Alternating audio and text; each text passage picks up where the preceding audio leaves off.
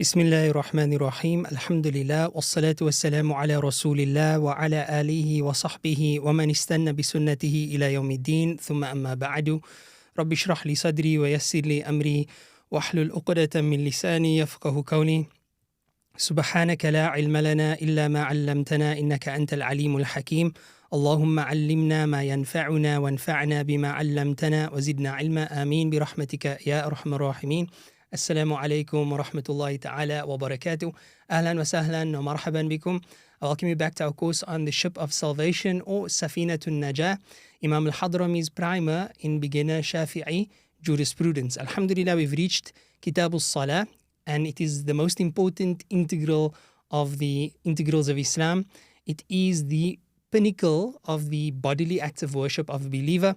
Allah subhanahu wa ta'ala makes this very clear in various verses of the Quran in which he says subhanahu wa ta'ala الذين يقيمون الصلاة In fact, the verse is here أعوذ بالله من الشيطان الرجيم بسم الله الرحمن الرحيم الذين يؤمنون بالغيب ويقيمون الصلاة ومما رزقناهم ينفقون Allah defines the muttaqeen, the Allah conscious, by saying they are those who believe in the unseen and then immediately thereafter he supports this concept of belief in the unseen with the establish the prayer.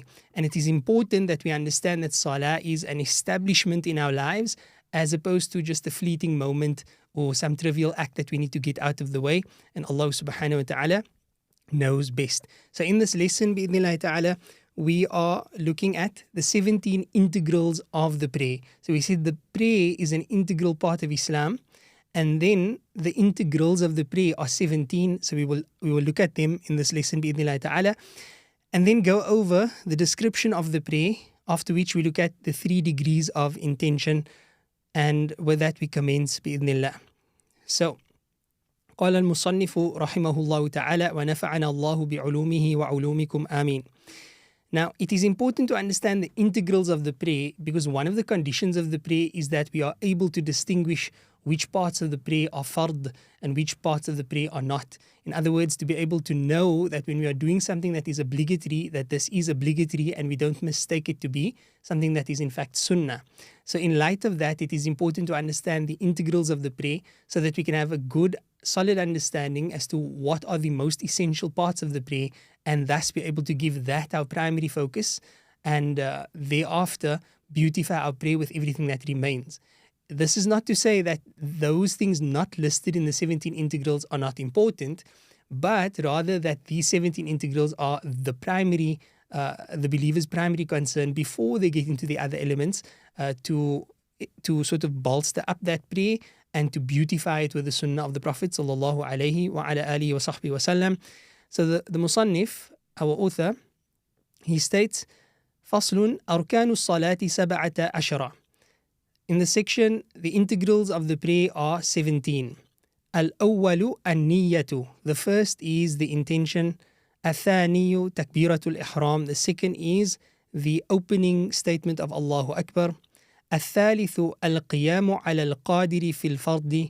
The third is standing for the person who is able to in the obligatory prayer. The fourth الرابع قراءة الفاتحة. The recitation of the Fatiha. الخامس الركوع the fifth, the bowing down. السادس الطمأنينة فيه. The sixth is to have a moment of pause or contentment therein. السابع الاعتدال. The seventh is the straightening up after bowing. الثامن الطمأنينة فيه. The eighth is to have a moment of pause therein. التاسع السجود مرتين. The ninth is sujood or prostration twice. العاشر الطمأنينة فيه the tenth is a moment of pause therein الحادي عشر the eleventh is الجلوس بين السجدتين sitting between the two prostrations الثاني عشر the twelfth is الطمأنينة فيه a moment of pause therein الثالث عشر the thirteenth is التشهد الأخير the last testification during the the prayer the last sitting of the prayer الرابع عشر the 14th is القعود فيه to sit therein الخامس عشر the 15th is الصلاة على النبي صلى الله عليه وسلم فيه prayers upon the Prophet, peace be upon him, during it, meaning during that tashahud and during that sitting. As-sadis ashara, the 16th is as-salamu. It is the saying of assalamu alaikum wa rahmatullah the first time. As-sabi' ashara, the 17th is at-tartib, the sequence. طيب, so now we've covered the 17 integrals just in terms of listing them and mentioning them. What we'll do now is we'll actually go through each one of them with explanation bi'idhnillahi ta'ala so we can understand what the bare minimum of each integral is. Remember, of course, our objective here in is to ensure that we have all the integral parts of our prayer and that we that we are able to perform our prayer and produce our prayer before Allah subhanahu wa ta'ala, present it to Allah in the best possible way. So it is not that we are aiming for the bare minimum, but before we can before we can be concerned with perfection and beautification, we need to know that the core essentials of what Allah wants from us that has been seen to. So the scholars, in their capacity, they have looked at the verses of the Quran and of course, we know that from the Quran, we basically only learn that salah is obligatory. It is from the sunnah of Rasulullah that we actually learn which elements of the prayer is obligatory. But instead of having to determine for ourselves, you know, having to go through all of the ahadith and then to decipher, you know, from that, what do we understand to be obligatory and what do we understand to be supererogatory, the scholars have done this for us. And through their analysis, by employing the legal theory or usul al-fiqh. They've analyzed the ahadith and came to, to understand that the prayer has certain integral parts without which the Prophet ﷺ considered the prayer either incomplete or unsatisfactory and he requested a repetition thereof or he specifically stated that this is an, uh, an, an obligatory part of the prayer. For example, saying that La salata إلا bi الكتاب kitab there is no prayer except with the recitation of the Fatiha.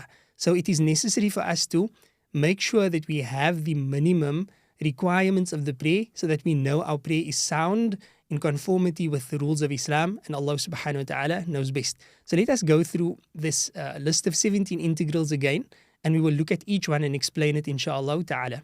So the first is an-niyatu, the intention. Now I'll go back and forth between the footnotes and the and the notes.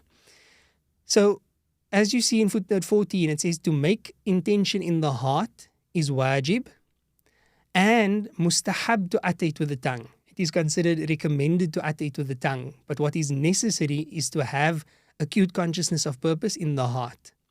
The intention should be simultaneous with the takbiratul ihram and remains till the completion of the takbir. In other words, at the moment of saying Allahu Akbar, one needs to be acutely conscious of what one is undertaking, that it is an obligatory prayer, it is for the sake of Allah, it is, for example, Maghrib prayer. And to be conscious of this at the moment one says Allahu Akbar, at least until you've completed that. Thereafter, it is natural for the mind to not remain hyper focused, but to start focusing on different things. For example, uh, the meanings of what you are saying or what to recite next, etc and this is all perfectly fine. And of course, we also uh, we are humans. Our minds uh, can wander into other areas that we ideally would not want to be venturing into during salah because they are not you know matters of the of the world you're after But be that as it may, what is necessary with the intention is that we have acute consciousness of purpose at the commencement of that act of worship, and Allah knows best. So it is necessary to re, to to have the niyyah in the heart, and it is recommended to utter it with the tongue because uh, we know from some acts of worship, like in the Hajj and Umrah, the Prophet ﷺ would uh, actually verbalize a form of intention.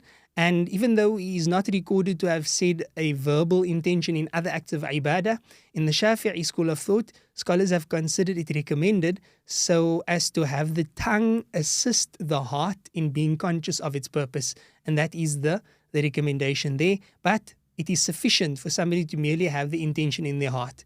As for the formula of the intention, should one choose to utter it, there is no prescribed formula directly from the Sunnah of the Prophet even though our books of fiqh have, based on what is required in one's intention, they've put together certain formulae which we can, if we want, uh, practice ourselves. But if one is not comfortable with the Arabic language, what would be more effective is to actually utter the intention in a language that one understands.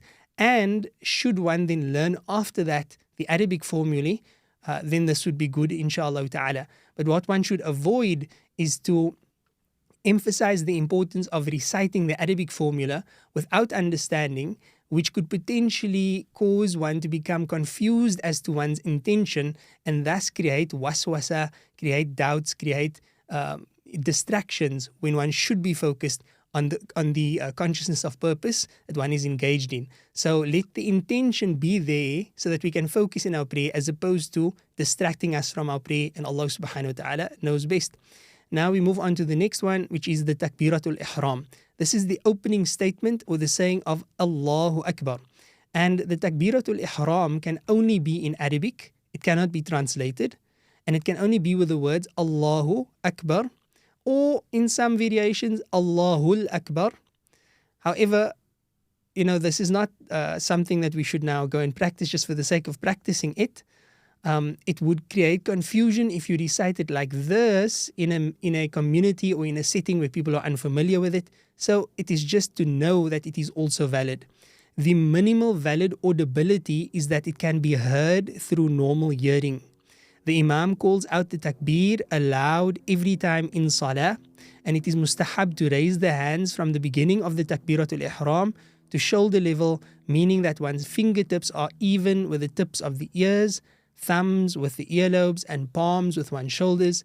Fingers slightly outspread, the palms face the direction of the qibla, and the hands are uncovered, meaning not hidden beneath a shawl or gloves. This is ideal after the takbir, one places the hands below the chest and above the navel, grasping the left wrist with the right hand and fixing one's gaze on the place where one's forehead will prostrate. The complete takbiratul ihram must be made while standing. Now, there's a few points here. The most important is to note that what is obligatory is to state Allahu Akbar. What remained of the explanation that would be the ideal setting according to the Shafi'i school, but there are differences of opinion in terms of uh, where to place the hands and how to hold the hands, etc. But this is the Shafi'i's optimal way of reciting it. As for the Allahu Akbar itself, it is sufficient to simply utter the words. The actions that accompany it are considered sunnah. And what the author has mentioned is, according to the Shafi'i school, the ideal is to begin with the hands by the side and the moment one says Allahu Akbar, the moment one says the, the Hamza of the Allah, of the name uh, Lafdul Jalal, Allah subhanahu wa ta'ala, one says Allah and then immediately raises one's hands uh, during that. Although you shouldn't be too fixated on, you know, when did you start, it shouldn't become a distraction that you restart the action all the time. But ideally, to start from the side, say Allahu Akbar, and as you start pronouncing it, to raise the hands to the extent of the tops of the fingers reaching the tops of the earlobes, the thumb in line with the bottom of the ears, and also the, the hands at the at the level of the shoulders. So this is where your hands should be ideally with the palms facing the qibla. Um, even if you do it in a different way, it would still be valid. But according to the Shafi'i school, based on the ahadith of the Prophet wasallam, this would be the optimum way, and Allah subhanahu wa ta'ala knows best. The placement of the hands also, there's a lot of difference of opinion between the madhahib on this matter. The Shafi'i's official view is that it should be below the chest and above the navel. Other schools of thought would differ in this regard, so it's not uh, a critical matter of the prayer. And then the gaze, the eyes should remain open and fixated on the place of prostration, except in ruku when the eyes would be straight down at one's feet, for example. And then during sajda, the eye should also be open and looking down onto the ground. Um, some people, they say it is difficult for them to concentrate if they keep the eyes open and they prefer to keep it closed.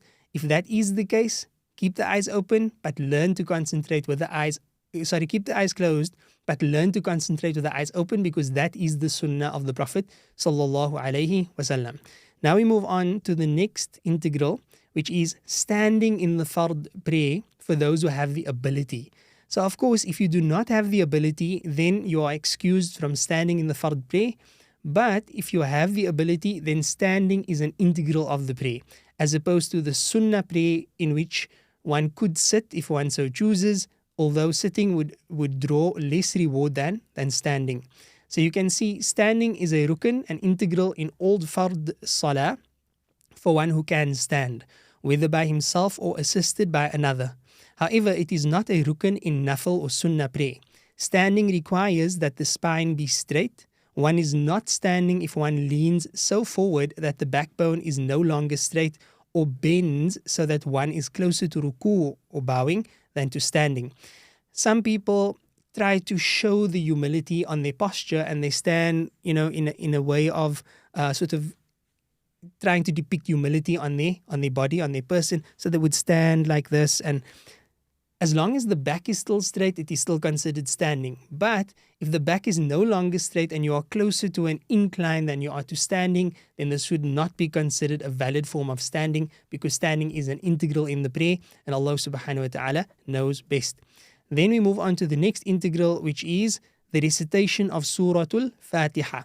Now, one thing that you would notice here is um, the only recitation that is integral in the prayer is number one, or rather number four in this case, the recitation of the Fatiha. Number number two, which is the Takbiratul Ihram, I should have said that first. And then the last one, which is what you recite during the final tashahud, which includes the tashahud itself and the salawat upon the Prophet and, the, and then the salam. Those are the only recited integrals of the prayer. Beyond that, the rest of the recitation elements of the prayer is considered sunnah. So, if somebody embraces Islam and they are not familiar with uh, the various recitations of the adhkar during the sajda, during the ruku, they're not familiar with the recitation of the surah, they may still pray and at least try to learn the Fatiha and the tashahud um, and the takbiratul ihram so that they can get started with a sound form of prayer and Allah knows best. So the recitation of the Fatiha is based or the, rather the integral nature of it is based upon the hadith of the Prophet ﷺ, wherein he says, أو كما قال عليه الصلاة والسلام لا صلاة إلا بفاتحة الكتاب There is no prayer except with the recitation of the Fatiha and the Shafi'i understanding of that is that there is no valid prayer except with the with the recitation of the Fatiha. So it is an integral, not only for the Imam, but for the follower as well, who recites it after the Imam completes his recitation in a loud prayer and he recites it for himself in a soft prayer in any case. And Allah knows best. So, looking at footnote number 17, we see Surah Al Fatiha can be recited from memory or by looking into the Mus'haf, etc. It is wajib to recite it in every rak'ah of salah, whether loudly or silently, whether an imam, a follower, or alone. Notice he also mentioned here by looking into the mushaf, which is considered permissible even in the fard prayer uh, for the Shafi'i school. Some Hanafi scholars don't allow this, but more information on that can be found in our answers service on uh, seekersguidance.org. Now we move on to the next uh, rukun or integral of the prayer, and that is the ruku, the bowing. Now, of course, we know what bowing looks like, but what are the minimum requirements for the ruku? In footnote number 18, the author says the best method is to raise one's hands and say Allahu Akbar, so that the person begins raising the hands as he starts the takbir, and when the hands are at shoulder level, he bows it is mustahab to prolong the words of takbir until one reaches the next posture in every takbir, so that no part of the salah is without dhikr or remembrance. Thereafter, the hands are placed on the knees, fingers apart, with back and neck extended, legs straight and elbows out, although women keep them close. Then one recites the tasbih three times, which is Subhana Rabbiyal Azim. And the way, again, like with the first Allahu Akbar, the opening Allahu Akbar, one would start saying Allahu Akbar and also start raising the hands at the same time to the same place where the hands were for the initial takbir. To say Allah and then start going down and end of the Akbar ideally when one is settled into the ruku position and then places one's hands as is described here hands in the knees, back straight. Uh, they should ideally be as close to a 90 degree angle of the back to the legs as possible Again, if one is unable to do a complete ruku in the way that is described here, then one does so to the best of one's ability, uh, the minimum of which is to be uh, is to be closer to an incline or closer to a bow than to be standing, and Allah knows best. طيب. So now we move on to the next the next integral which is remaining motionless for a moment therein. So this is also from the hadith of the Prophet ﷺ in which we are taught that a Sahabi would pray the Salah, but he would pray so with haste. So the Prophet ﷺ commanded him to repeat, and then he prayed it again, and then the Prophet ﷺ commanded him to repeat until eventually clarifying to this particular Sahabi that what is required from you is to remain motionless for a moment, which is called tuma'nina, which literally comes from the word contentment, right? Tuma'nina is a moment of contentment, a moment of stillness. So you must achieve a moment of pause, the minimum of which is generally measured by the statement Subhanallah. So if you are able to say Subhanallah for a moment, uh, that would be the necessary moment for you to remain motionless in that particular posture of, of prayer. This is something that is required in every one of the postures, right? So in the ruku, when standing from the ruku, in the two sajdas, the sitting between the two sajdas, the you know, and every moment of movement is accompanied by a moment of pause. And this also teaches us something about the spiritual aspects of the salah, in that it's supposed to connect us to Allah subhanahu wa ta'ala. And we can only we can only do this by becoming still, by silencing the self, by silencing the thoughts, by silencing the movements. So you have to you have to achieve a moment of stillness first. And that's just some deeper discussion there. So the remaining motionless for a moment therein is going to repeat itself as you can see throughout these 17 integrals. So it's not just one of the integrals, it's quite a few. So let's see that inshallah ta'ala. Um, number seven, i'tidal, which is straightening up after the ruku. Footnote number 19 says the i'tidal is to return to the posture one was in before the ruku, meaning back into a standing posture. Whether one was standing because of the fard salah or sitting if you were doing it sitting in a non-fard prayer. It is wajib, com- uh, compulsory to intend nothing by one's movement except i'tidal. What this means is that if you are in ruku and you happen to see a spider crawling in front of you and you've got arachnophobia, so you really are afraid of spiders, and then you jump up out of ruku, and then you think to yourself, okay, I have to come back into this position, so I might as well just stay here now. That meta, that hypothetical example indicates that this person he had an intention other than moving back up from ruku when he moved. His intention was to move away from the spider, or he was reacting out of fear. In either case, it's not going to be satisfactory as far as the requirements of Salah is concerned. What this person needs to then do is, if they, have, if they haven't broken their prayer, they have to go back into ruku and then rise from ruku, deliberately intending to do so. And Allah knows best. Now we move into the next element of integral, uh, or rather the next integral of the Salah, which is to remain motionless for a moment therein, just like with the ruku. Then number nine, two sajdas, two prostrations. Footnote number 20 says, in every rak'ah. So every unit of prayer consists of two prostrations. We know what a prostration is. And of course, we will look at the essential elements of a prostration when we deal with that individually. Uh, and also to note, right, this is just the list of the 17 integrals, so we are familiar with them and we have a basic understanding of each one. Each part of these integrals will be looked at individually with its own explanation and will be focused on to a greater extent. So don't fret if you're thinking that this is a very fast pace, uh, you don't, you're not able to absorb all of this. Uh, as long as you're familiar with the 17 integrals to the point that you've practically memorized them, then uh, that would be satisfactory at this stage because the idea is to get the beginner to a point of being able to independently pray as soon as possible. Thereafter, we can focus in on greater detail, inshallah ta'ala. So we spoke about number nine, the two sajdas. Then number 10, again, remaining motionless for a moment therein, as we've explained before. Number 11, sitting between the two sajdas. Al-julus bayna sajdatain, sitting between the two sajdas. Footnote number 21 says, in every rak'ah, and to intend nothing but sitting by one's movement, which would follow from the same explanation that I did earlier on in relation to the person in ruku and sees and, and then they see a spider. Then um, again, Number 12, remaining motionless for a moment therein. Then number 13, reciting the tashahhud at the end of salah. So generally in a more than two raka'at prayer, so in any fard prayer besides fajr, um, there's going to be two sittings. The first sitting is the first sajda. That's going to be after completing two units of prayer. That's the that is the temporary sitting after which you rise again for the remainder of the prayer. However, the first sitting is considered a sunnah, uh, an emphasized sunnah. Actually, we refer to it by a special word that we'll speak about later. But the second sitting is considered an integral. So the final sitting in the prayer in which we recite the tashahhud, at-tahiyatu al-mubarakatu, as-salawatu, at-tayyibatu lillah, the sitting there is considered an integral.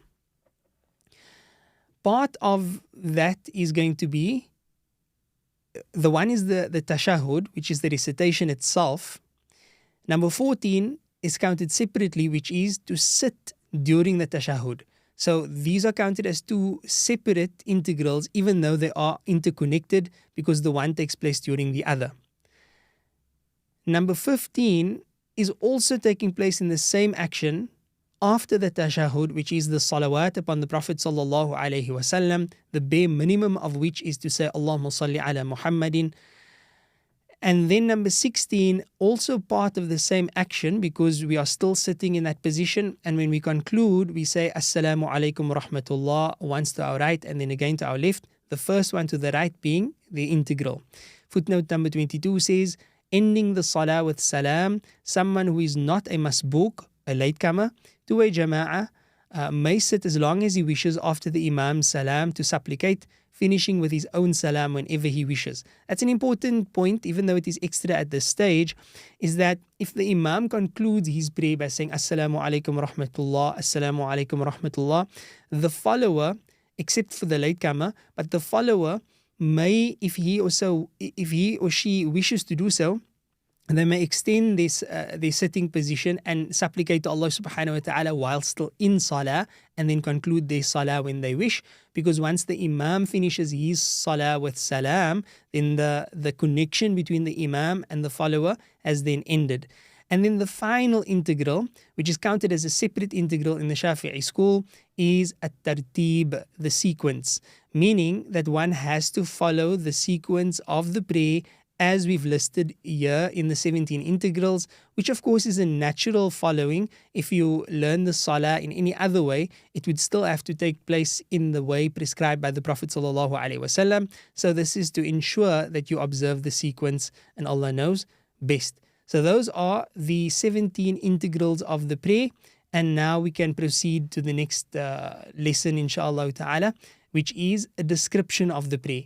Now, this part is going to put all of the integrals together in one descriptive narrative, which we will read through, inshallah ta'ala. It does not form part of Safinatun Najah itself, but it is the translator's additional notes in order to assist the beginner uh, to make sense of these integrals by, by being able to string them together in one uh, coherent narrative, inshallah ta'ala. So let's read through that together. Note description of the salah. Sunan before commencing the salah. To stand for the salah after the completion of the iqamah. To be in the first row. To make the row straight. Especially for the imam when he should enjoin upon the jama'ah to do so and to fill up the first row first and then the second row and so on. Commencing the salah. One starts to make the takbiratul ihram with the intention in the heart it is mustahab or recommended to recite the dua iftitah, meaning the opening supplication, after the takbirat al-ihram, after saying Allahu Akbar. After the dua iftitah, it is recommended to recite the ta'awudh, which is A'udhu billahi minash shaitanir rajim. Ta'awudh is mustahab in every raka'ah and more emphasized in the first raka'ah. Then a person recites Surah Al-Fatiha in every raka'ah and the basmala is one of its verses for the Shafi'i madhab. One says Ameen at the end of Al Fatiha. When following an Imam, one says Ameen when he does, aloud. And then a second time when he completes his own recital of the Fatiha, of course, softly. If one is the Imam or praying alone, it is mustahab in the first and second rak'ah only to recite one complete surah, even if it be short after the Fatiha. It is mustahab to recite the Quran in a tartil, which is a distinct and pleasant way, observing the rules of tajweed and to reflect upon its meanings and lessons. One recites a longer surah in the first rak'ah than in the second. Then one makes a ruku, which means to bow, from the waist. The best way is to raise one's hands and say Allahu Akbar, so that the person begins raising the hands as he starts the takbir, and when the hands are at the shoulder level, as we indicated, he bows. It is mustahab, recommended, to prolong the words of takbir until one reaches the posture of ruku. Then one makes i'tidal, which is to straighten up after the ruku. The best way is to raise the hand, lifting them from the knees as one starts straightening up, raising them to shoulder level and the head together, saying, Sami Allahu liman hamida.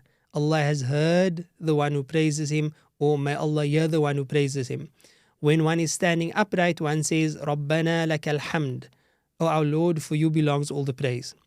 Then one makes sajda, the best way is to say Allahu Akbar and to put the knees down first, then the hands, and then the forehead and nose, keeping the hands directly under one's shoulders with the fingers together, extended, fo- uh, extended towards the direction of the Qibla, which is forwards, and the hands uncovered. For men to maintain a one span gap between the two knees and two feet, whilst women keep the uh, keep them together, keep the feet together and the knees. For men to keep the stomach away from the thighs and forearms from the sides, whilst women keep them together. And to recite tasbih, Subhan Rabbi al Azim or Subhan Rabbi al A'la in the case of uh, sajda. There are other forms of tasbih three times. It is commendable to supplicate before Allah subhanahu wa ta'ala while in prostration. Then one raises the head and sits before prostrating a second time. The best way is to say Allahu Akbar as one raises the head to sit in what is called iftirash, which is to place the left foot on its side and to sit upon it while keeping the right foot on the bottom of its toes, heel up.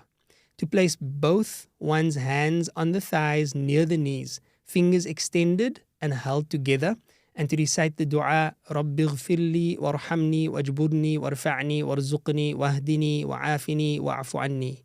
Then one prostrates again just as before.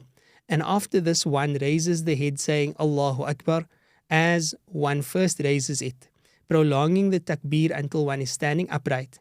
It is sunnah here and in each rak'ah that is not followed by the tashahud to briefly rest in the iftirash style of sitting before rising back up. Then one rises, supported by both hands, palms down, and prolonging the takbir until standing. This is called Jalsatul Istiraha, the sitting of rest, and is not done after a Sajdatul Tilawa or prostration of recitation.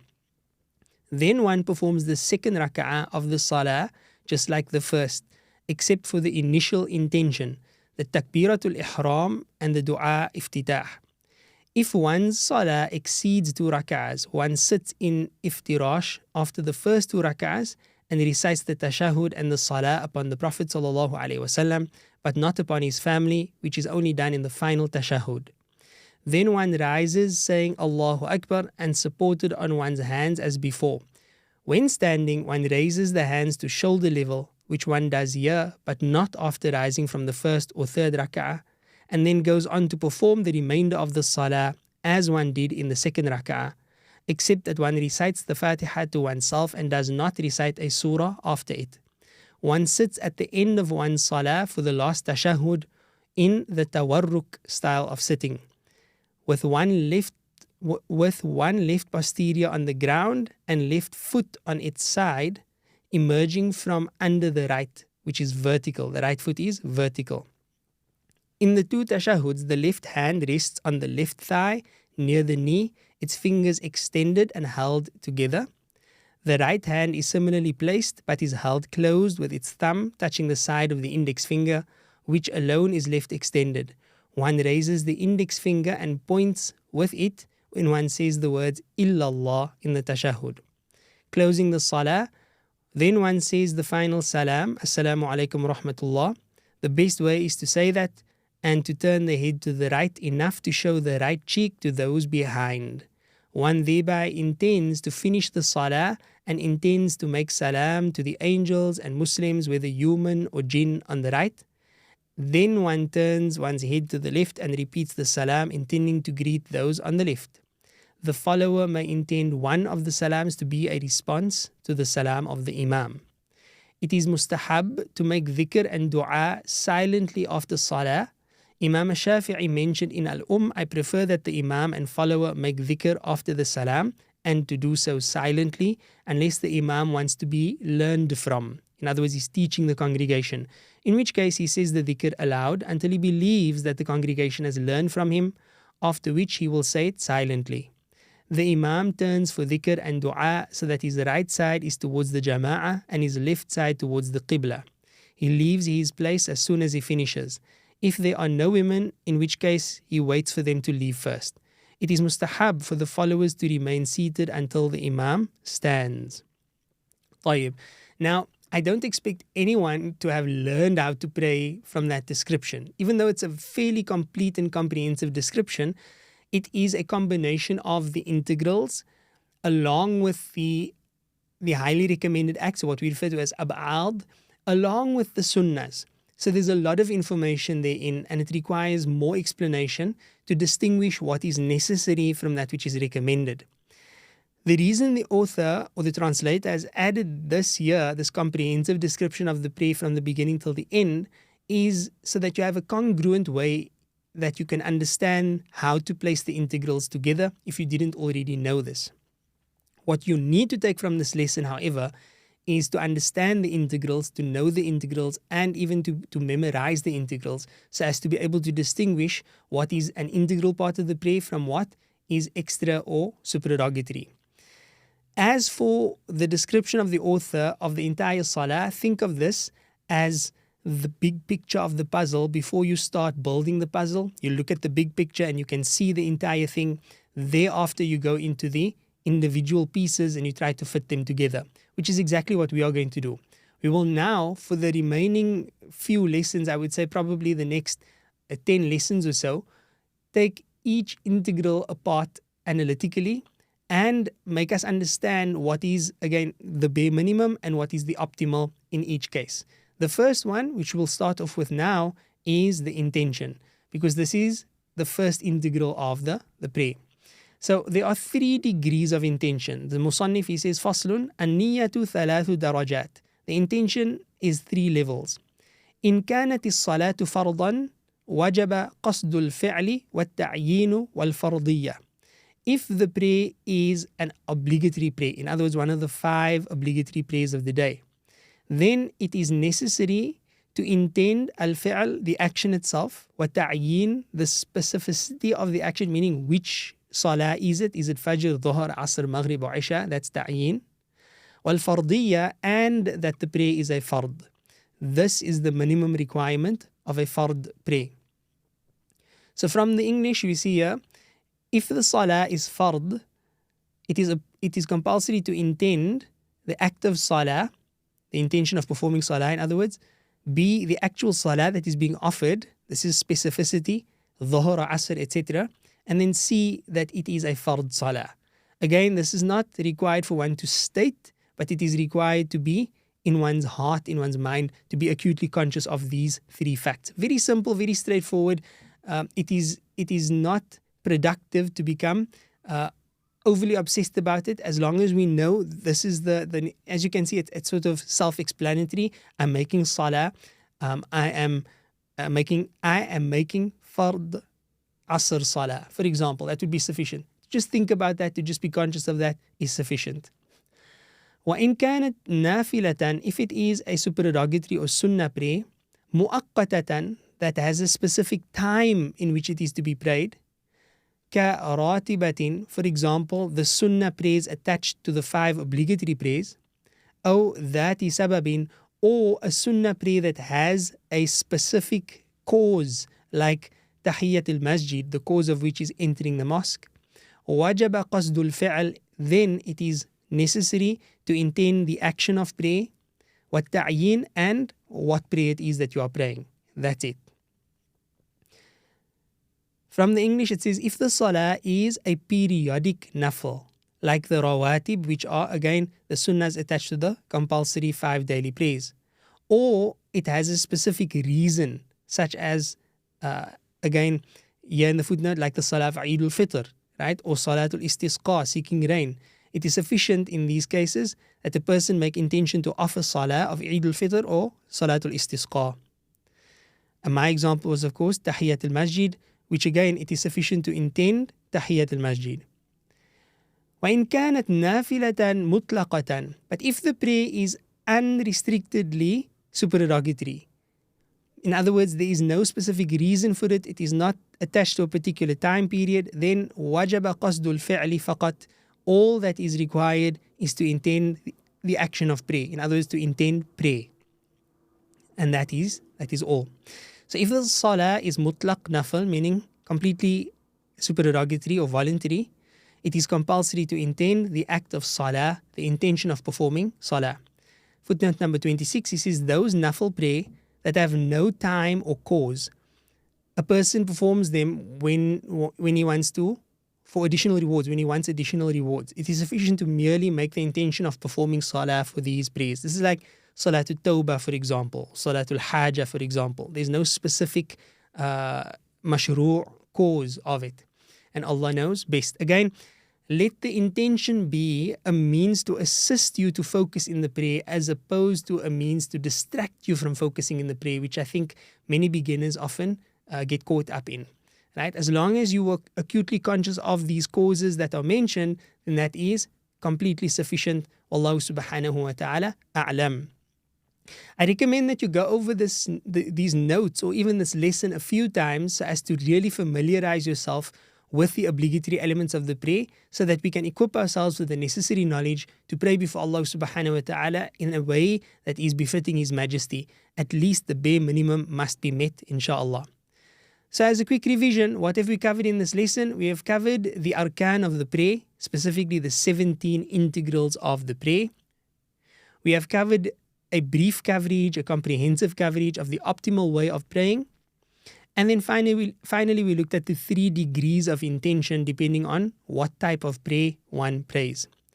Until next time, inshallah, jazakumullahu khairan. وصلى الله على سيدنا محمد سبحان الله وبحمده سبحانك اللهم وبحمدك نشهد أن لا إله إلا أنت نستغفرك ونتوب إليك السلام عليكم ورحمة الله تعالى وبركاته